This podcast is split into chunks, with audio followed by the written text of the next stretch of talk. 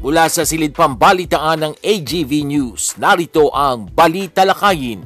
Tampok ang mga pangunahing balita ngayong umaga sa loob at labas ng bansa na susundan pa ng mainit na pagtalakay kasama pa ang gabay mula sa salita ng Diyos.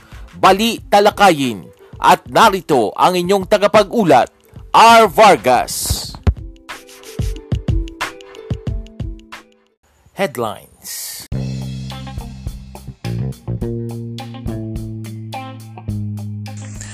Sa ulo ng mga balita, pangalan ng mga bagyo ngayong 2024 inilabas ng pag-asa. Fireworks-related injuries umakyat na sa 443. Level ng polusyon sa Metro Manila mataas ayon sa DNR. Pilipinas nais makalabas sa gray list ng FATF ngayong buwan. Pilipinas handang umagapay sa Japan dahil sa nangyaring malakas na pagyanig ng lindol doon. Grupong Manibela maglulunsad ng mas malawak na transport strike sa susunod na linggo at dalawang eroplano na hinihinalang nagbanggaan nagliyab sa Tokyo Airport. Magandang umaga ngayon araw ng Miyerkules, January 3, 2024. Ako po si R. Vargas at narito ang detalye ng mga balita Inilabas ng Philippine Atmospheric Geophysical and Astronomical Services Administration o PAGASA ang mga pangalan ng mga bagyo na papasok o mabubuo sa loob ng Philippine Area of Responsibility ngayong 2024. Ayon sa PAGASA, mayroong apat na set ng mga pangalan ng bagyo na ginagamit kada taon. Binanggit na halimbawa ng Weather Bureau na ang set para sa 2023 ay gagamitin din para sa mga taong 2027, 2031, 2035 at iba pa habang ang set ng mga pangalan ng bagyo para sa 2024 ay gagamitin din sa 2028, 2032, 2036 at iba pa. Nakahanay ang 25 pangalan ng mga bagyo mula sa letrang A hanggang Z ng English alphabet at hindi kasama ang letrang X. Ang mga pangalan ng bagyong gagamitin para sa 2024 ay Aghon, Butchoy, Karina, Dindo, Enteng, Ferdi, Hener, Helen, Igme, Julian, Christine, Leon, Marce, Nika, Ophel, Pepito, Kerobin, Romina, Shoni, Tonyo, Upang, Vicky, Warren, Yoyong at Zosimo. Nagbigay din ng pag-asa ng auxiliary names na gagamitin daw kapag lumampas sa 25 ang bilang ng mga bagyo na papasok o mabubuo sa PAR sa taong ito at ang auxiliary names para sa taong 2024 ay Alakdan, Baldo, Clara, Dencio, Estong, Felipe, Gomer, Heling, Ismael at Julio. Sa kasalukuyan, posibleng magkaroon ng hanggang isa lamang bagyo ang bansa ngayong buwan ng Enero. Sa ibang balita, niulat ng Department of Health na kabuang 443 na ang naitalang sugatan dahil sa paputok at ligaw na bala kabilang ang 212 na iniulat sa pagsisimula ng taon. Kasabay nito kinumpirma ng DOH ang unang pagkamatay dahil sa paputok na kinasasangkutan ng 38 taong gulang na lalaki mula Ilocos Region na nagsindi ng sigarilyo habang nakikipag-inuman kasama ang iba pang mga individual malapit sa storage ng mga paputok. Sinabi ng DOH na kabuang 443 ang naitalang sugatan dahil sa paputok at sa huling surveillance report nito nagpapakita na 212 na bagong kaso. Ang 206 ay sugatan ay nangyari sa bahay at sa mga lansangan. Halos kalahati sa mga ito o 102 na mga kaso ay dahil sa legal na paputok na mayroon lamang 94 na aktibong pagkakasangkot. Iniulat din ang unang kaso ng stray bullet injury sa isang 23 taong gulang mula sa Davao Region na nagtamo ng tama ng bala sa kanyang kaliwang bahagi ng likod. Marumi, mataas ang polusyon at mahina ang kalidad ng hangin sa Metro Manila sa unang araw ng 2024. Base ito sa inilabas na data ng Department of Environment and Natural Resources kung saan ang maruming usok na bumalot sa himpapawid ay sanhi ng mga fireworks at paputok na ginamit ng mga tao sa pagsalubong sa bagong taon. Sa ulat ng Environment Management Bureau ng DNR, dakong alas 9 ng umaga ang kalidad ng hangin sa Mandaluyong City umabot sa acutely unhealthy o ang Ambient Air Quality Index value na nasa 260 kung saan ang alikabok na mula sa paputok at fireworks ay kumalat sa mga highways. Sinabi ng DNR na ang maliit na parte ng alikabok mula sa paputok ay maaaring maka-irritate sa mata, ilong at maging sa lalamunan. Maging ang kalidad ng hangin sa mga lungsod ng Pateros at Makati ay marumi rin, habang hindi naman naitala ang kalidad ng hangin sa iba pang lugar sa Metro Manila dahil wala namang istasyon ng monitoring sa Quezon City at Valenzuela City. Sa iba pang tampok na balita, inihayag ng Anti-Money Laundering Council na nais ng Pilipinas na makalabas sa gray list ng Financial Action Task Force o FATF ngayong buwan. Ang gray list ay binubuo ng mga bansang aktibong nakikipagtulungan sa FATF upang tugunan ang mga kakulangan sa kanilang mga patakaran sa pagtugon sa paglalaban o paglalabas ng pera, pagpapakalat ng terorismo at pagpapakalat ng armas. Ayon kay AMLC o AMLAC Executive Director Matthew David sa isang palace briefing, layunin ng gobyerno na makalabas sa gray list ngayong Enero 2024. Anya, pinatibay ni Pangulong Bongbong Marcos ang mataas na antas ng politikal na pangako ng gobyerno at nag-utos sa lahat ng mga ahensya ng pamahalaan na may kinalaman sa mahigpit na o mahigpit na tugunan ng natitirang mga kakulangan sa patakaran na nakilala ng FATF sa kaugnayan sa gray listing ng Pilipinas. Inilagay ng F- FATF ang Pilipinas sa gray list noong June 2021. Sa ibang pangyayari, iniulat ng Department of Foreign Affairs na wala pa silang natatanggap na anumang ulat tungkol sa mga Pilipinong nadamay sa lindol sa Japan nitong Enero 1, 2024. Base ito sa ginagawang monitoring ng DFA. Samantala, nakahanda ang Pilipinas na magbigay ng tulong sa Japan bunga ng malakas na lindol na tumama sa East Asian country sa mismong araw ng bagong taon. Ito ang ginawang pahayag mismo ni Pangulong Bongbong Marcos sa kanyang social media. Tinatayang 48 katao ang kumpirmadong namatay sa napakalakas na lindol na tumama sa Noto Peninsula at nakapaligid na lugar dito sa Central Japan ito lamang bagong taon.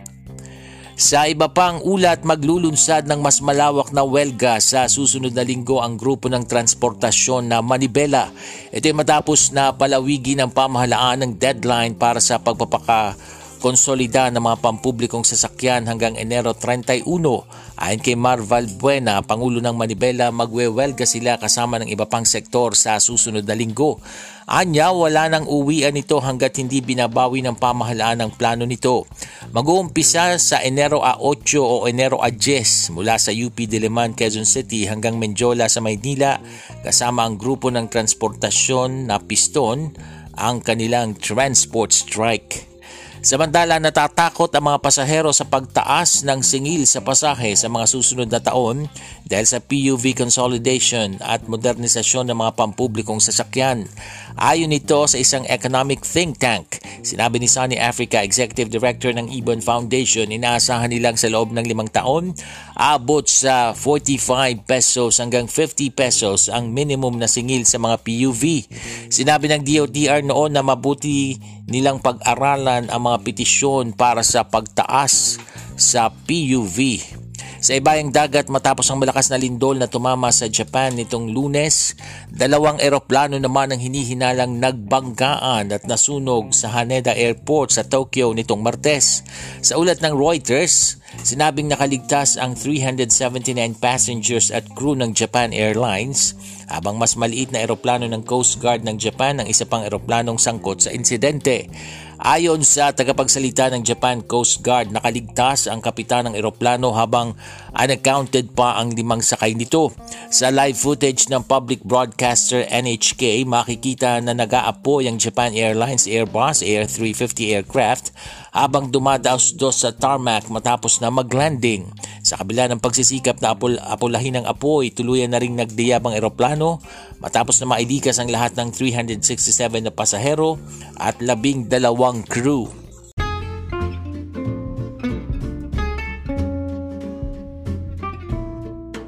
Balitang cute!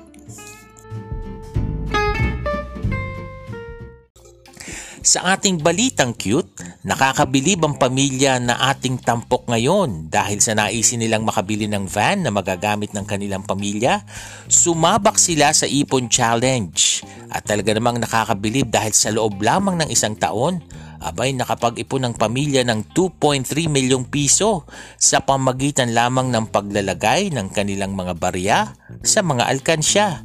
Ang inilagay nila sa alkansya ay sobra lamang sa kinikita nila sa kanilang mga negosyo. Talaga namang sa panahon ngayon, hindi madali ang mag-ipon ng pera kaya naman talagang nakakatuwa ang kanilang tagumpay. At yan ang mga tampok na balita sa umagang ito. Ako po si R. Vargas. Samantala, wag po kayong bibitiw dahil magbabalik pa ang balita lakayin makalipas ang ilang paalala.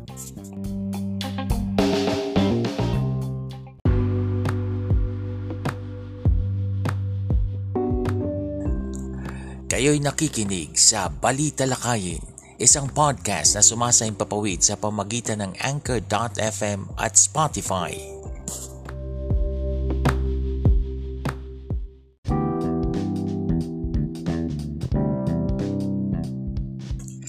Good morning! Isang maganda at mapagpalang Miyerkules ng umaga po sa inyong lahat. Yes, happy midweek! Oo, ang bilis ng panahon. Nasa ikatlong araw na tayo ng bagong taong, taong 2024. Ngayon po ay January 3, 2024. Happy New Year pa rin ang aming pagbati at welcome po sa ating palatuntunan isang podcast na pinamagatang Balita Lakayin na papakinggan sa pamagitan ng Anchor.fm at naririnig din po kami sa pamagitan ng Spotify. Ako po ang inyong lingkod R. Vargas. Kamusta po kayo mga kaibigan? Oh yeah, may pasok na ang mga chikiting, ang mga bata, balik eskwela na po matapos ang uh, ilang linggo, ilang linggo ba yon? Two weeks lang ba? O higit pa? As na kanilang Christmas break, ayan ha, matapos ang kanilang Christmas vacation, eh balik na po ang mga chikiting sa kanilang mga paaralan, sa kanilang mga eskwelahan para muling mag-aral at matuto. Sana ay uh, hindi kayo na late at yung iba ay uh, nagsipasukan na dyan sa kanilang mga school at syempre yung uh, matinding traffic dahil balik eskwela, eh, asahan po yan ng marami ngayong panahong ito. Kaya mas magandang maagang magsialis at uh, tapos na po yung ating celebration ng holiday season. Pero dapat eh nasa mood pa rin tayo ng pagiging masaya. Lalo na't bago pa rin naman ang taon na ating kinakaharap ngayon ano ha? Bagamat may mga problemang kakaharapin eh patuloy na maging positibo ang ating pananaw sa ating mga uh, haharaping pagsubok o anumang mga challenges ngayong 2024 shout out shout out muna sa mga nagse-celebrate po ng kanilang mga birthdays, anniversaries, and special occasions. Ganun din po sa mga masugid nating taga-subaybay dito sa ating uh, podcast na Balita Lakayin. Kung uh, naibigan nyo po ang ating program, ay pwede nyo pong i-share yung link nito sa inyong mga kakilala. At dahil tayo online, naririnig sa Spotify at Anchor.fm, eh pwede rin nila tayong mapakinggan. Uh, international po, pwedeng mapakinggan dahil online ang ating podcast mga kaibigan. Samantala, uy ha, maglulunsad daw ng mas malawak na welga sa susunod na linggo. Ayan, next week, linggo ba na sabi ko? Susunod na linggo, ang grupong uh, Manibela, itong transport group na Manibela, dahil nga po yan sa issue pa rin nung pagpapa-consolidate ng mga pampublikong sasakyan, yung PUV modernization, na nagtapos na yung deadline pero merong hindi ko alam extension bang matatawag itong sa Enero 31 hanggang sa katapusan po ng January eh sabi po nitong si Mar Valbuena yung uh, man uh, presidente ng uh, Manibela Kasama nila yung ibang uh, transport group katulad ng Piston sa kanilang gagawing malawakang welga o transport strike. Kaya abangan po natin itong mga pangyayaring ito Pwede daw mag-umpisa ng January 8 o January 10 yung kanilang ilulunsad na strike sa UP Diliman, Quezon City at magtatapos sa Menjola, Maynila. E pag ganyan naman may mga transport strike, nagpro-provide naman ng government ng mga libreng sakay na pwede pong ma-avail ng ating mga pasahero. Ayan. And speaking of pasahero, Nako, eh, natatakot po mga pasahero na dahil sa PUV modernization at ginawa nang modernize yung mga jeep, marami ng mga e-jeep na tinatawag o electronic jeepneys, eh tataas ang singil sa pasahe ngayong 2024 at sa mga susunod pang taon. Ayon nito sa economic think tank na Ibon Foundation, inaasahan nilang sa loob ng limang taon, aabot ng 45 pesos hanggang 50 pesos yung minimum nasingil sa pasahe sa mga PUV. Ang taas naman ano ha, kakayanin pa ba natin yung ganyan? Eh maglakad na lang kung kaya naman. Kasi kaya lang kasi exercise yun maganda kanya lang pagdating mo sa sa opisina ninyo sa trabaho mo abay naliligo ka na rin sa pawis uli niya. Naligo ka na sa inyo, panibagong paligo, paligo sa pawis with matching alikabok sa kalsada at usok ano. Sinabi ng DOTR noon na mabuti pang pag-aralan ng mga petisyon para sa pagtaas sa singil sa PUV and speaking of uh, uh, dahil sa usok at alikabok. Abay, yung level daw ng polusyon sa Metro Manila masyadong mataas lalo na nung unang araw ng bagong taon. Biruin nyo yon ha.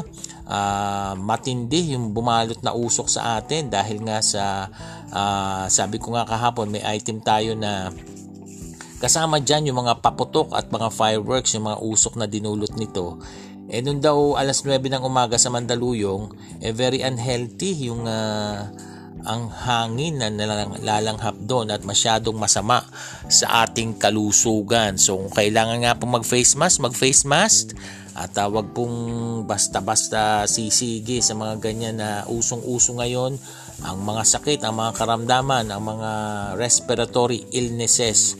Samantala, handa raw tumulong ang Pilipinas at umagapay sa Japan dahil sa matinding lindol doon na talaga namang nangyari mismong unang araw ng bagong taon at 48 na yung kumpirmadong namatay at inaasahang madaragdagan pa. Samantala, and speaking of lindol, aba, eto, nilindol na nga sila. Abay, noong January to naman, may nagbangga ang eroplano Biruin mo, no? Da akala mo dito lang sa lansangan may mga nagbabangga ang sasakyan. Sa himpapawid din pala pwedeng magbanggaan ng mga sasakyan, ano ha? So yan, nagbanggaan dalawang eroplano at mabuti naman po ligtas yung mga crew at pasahero na sakay nito. Ilan ba yung sakay nitong uh, pasahero? 379 passengers at crew. Ayan, pero ligtas sila. Eto, natutuwa ako dito sa ating balitang cute kanina eh, no? Magandang challenge to sa bawat isa sa atin, lalong na ngayong 2024. Dahil meron pong pamilya na dahil sa naisin nilang makabili ng van, abay nakakabilib dahil nakapag-ipon sila. Meron lamang silang, kung di ako nagkakamali, anim na alkansya. Sa isang taon, nakaipon sila ng 2.3 million sa pamagitan ng paglalagay ng kanilang barya. Sa mga alkansya nga, na anim yata yun sobra-sobra daw sa kinita nilang negosyo yung nilalagay nila doon. At talagang na- na-challenge sila para may van silang magagamit, yung buong pamilya nila may masasakyan. Eh baka naman yung barya nila talagang limpak-limpak din sa lapi para ganyang kadami. Pero challenge po sa atin yan ha, na mag-ipon din tayo mga kaibigan. Talaga namang sa panahon ngayon, sabi ko nga kanina, hindi madali ang mag-ipon ng pera kaya naman nakakatuwa itong pamilyang ito sa kanilang tagumpay at pwede rin itong maging hamon sa bawat isa sa atin. Alright, patuloy kayong nakatutok dito sa ating programang Balita Lakayin. Huwag po kayong aalis sa ilang sandali. Susunod na po ang ating uh, gabay mula sa salita ng Diyos makalipas ang ilang paalala.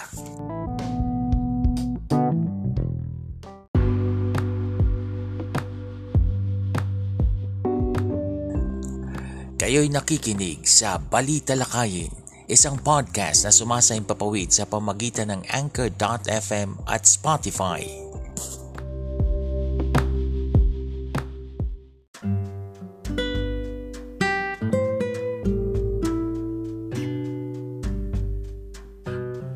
At narito na ang gabay mula sa salita ng Diyos. Tampok ang pagbubulay-bulay sa kanyang salita.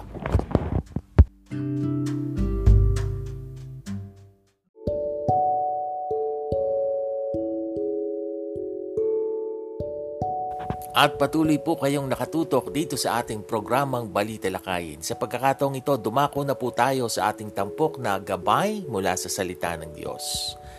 Ang sabi po sa Proverbs 3, 5, and 6, Trust in the Lord with all your heart and lean not on your own understanding. In all your ways acknowledge Him and He will make your path straight. Sabi po sa Tagalog, kayawi ka magtiwala buong puso at lubusan at huwag kang manangan sa sariling karunungan.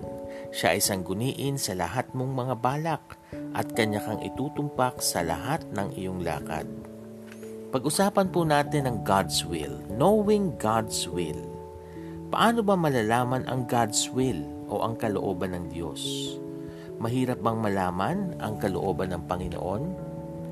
Ang susi po para malaman ang kalooban ng Diyos ay ang buong puso pong pagpapasakop sa Kanya at kahandaang pumailalim sa gusto niya para sa atin. Ang nangyayari po kasi ngayon, maraming tao ang nakalilimot sa Diyos at sa plano niya sa kanilang buhay. Yung iba, nagpapatangay na lang sa agos ng buhay, umaasa sa kapalaran at hindi na sa Diyos, at walang iniisip kundi ang sarili nilang kasiyahan, kahit makasakit o makatapak ng iba. Meron pong tatlong bagay para malaman natin ang kalooban ng Diyos. Una po dyan ay ang common sense. Yes, tama po, common sense.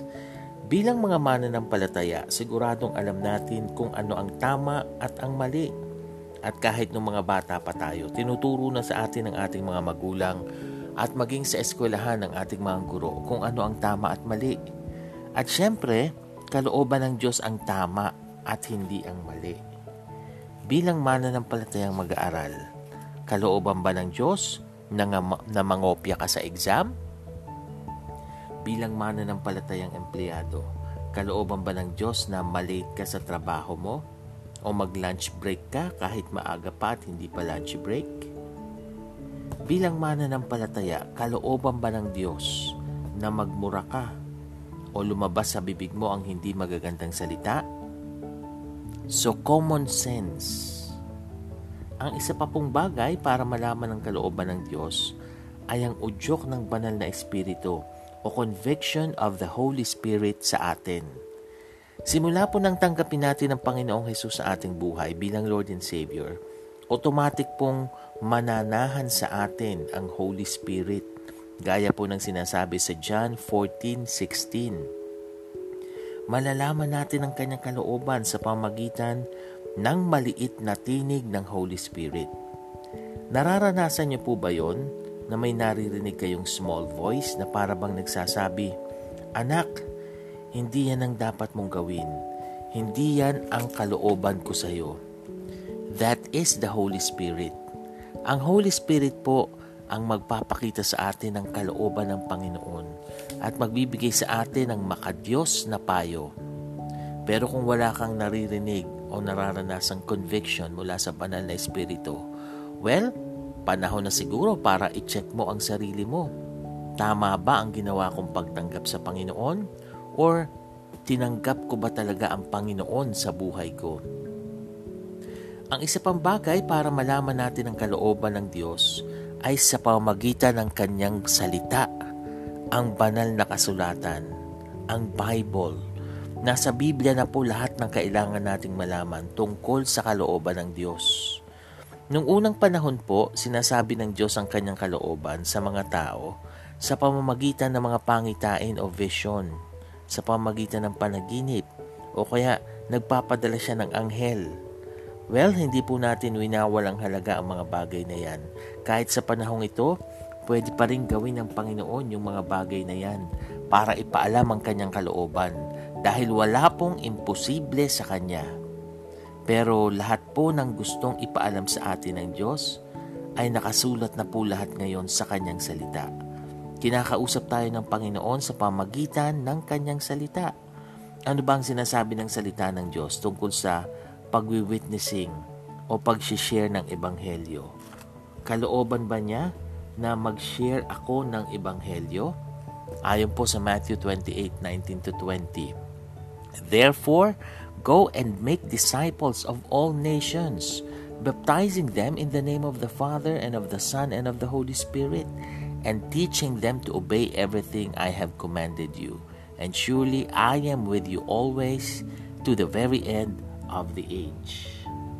Ang sabi po ng Panginoon sa Acts chapter 1 verse 8, ano ba ang sinasabi ng Panginoon sa Acts chapter 1 verse 8? Ang sabi po dito, But you will receive power when the Holy Spirit comes on you, and you will be my witnesses in Jerusalem and in all Judea and Samaria and to the ends of the earth.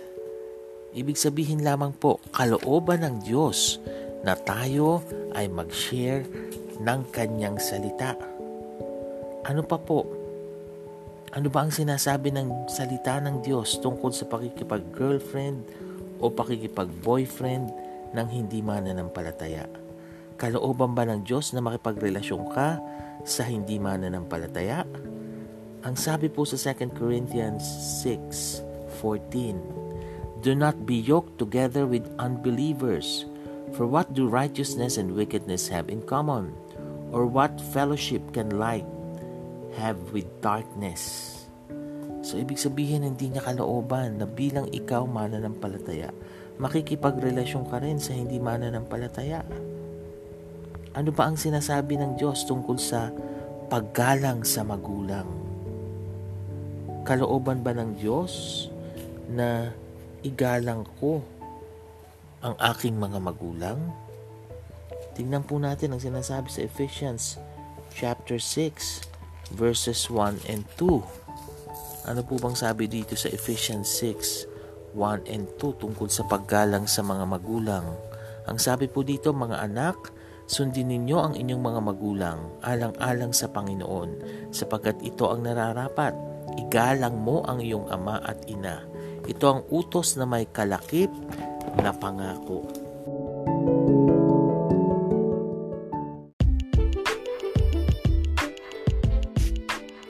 Inyong natunghayan ang Balita Lakayin. Muling subaybayan ang programang ito sa susunod na Pagsasahim Papawid.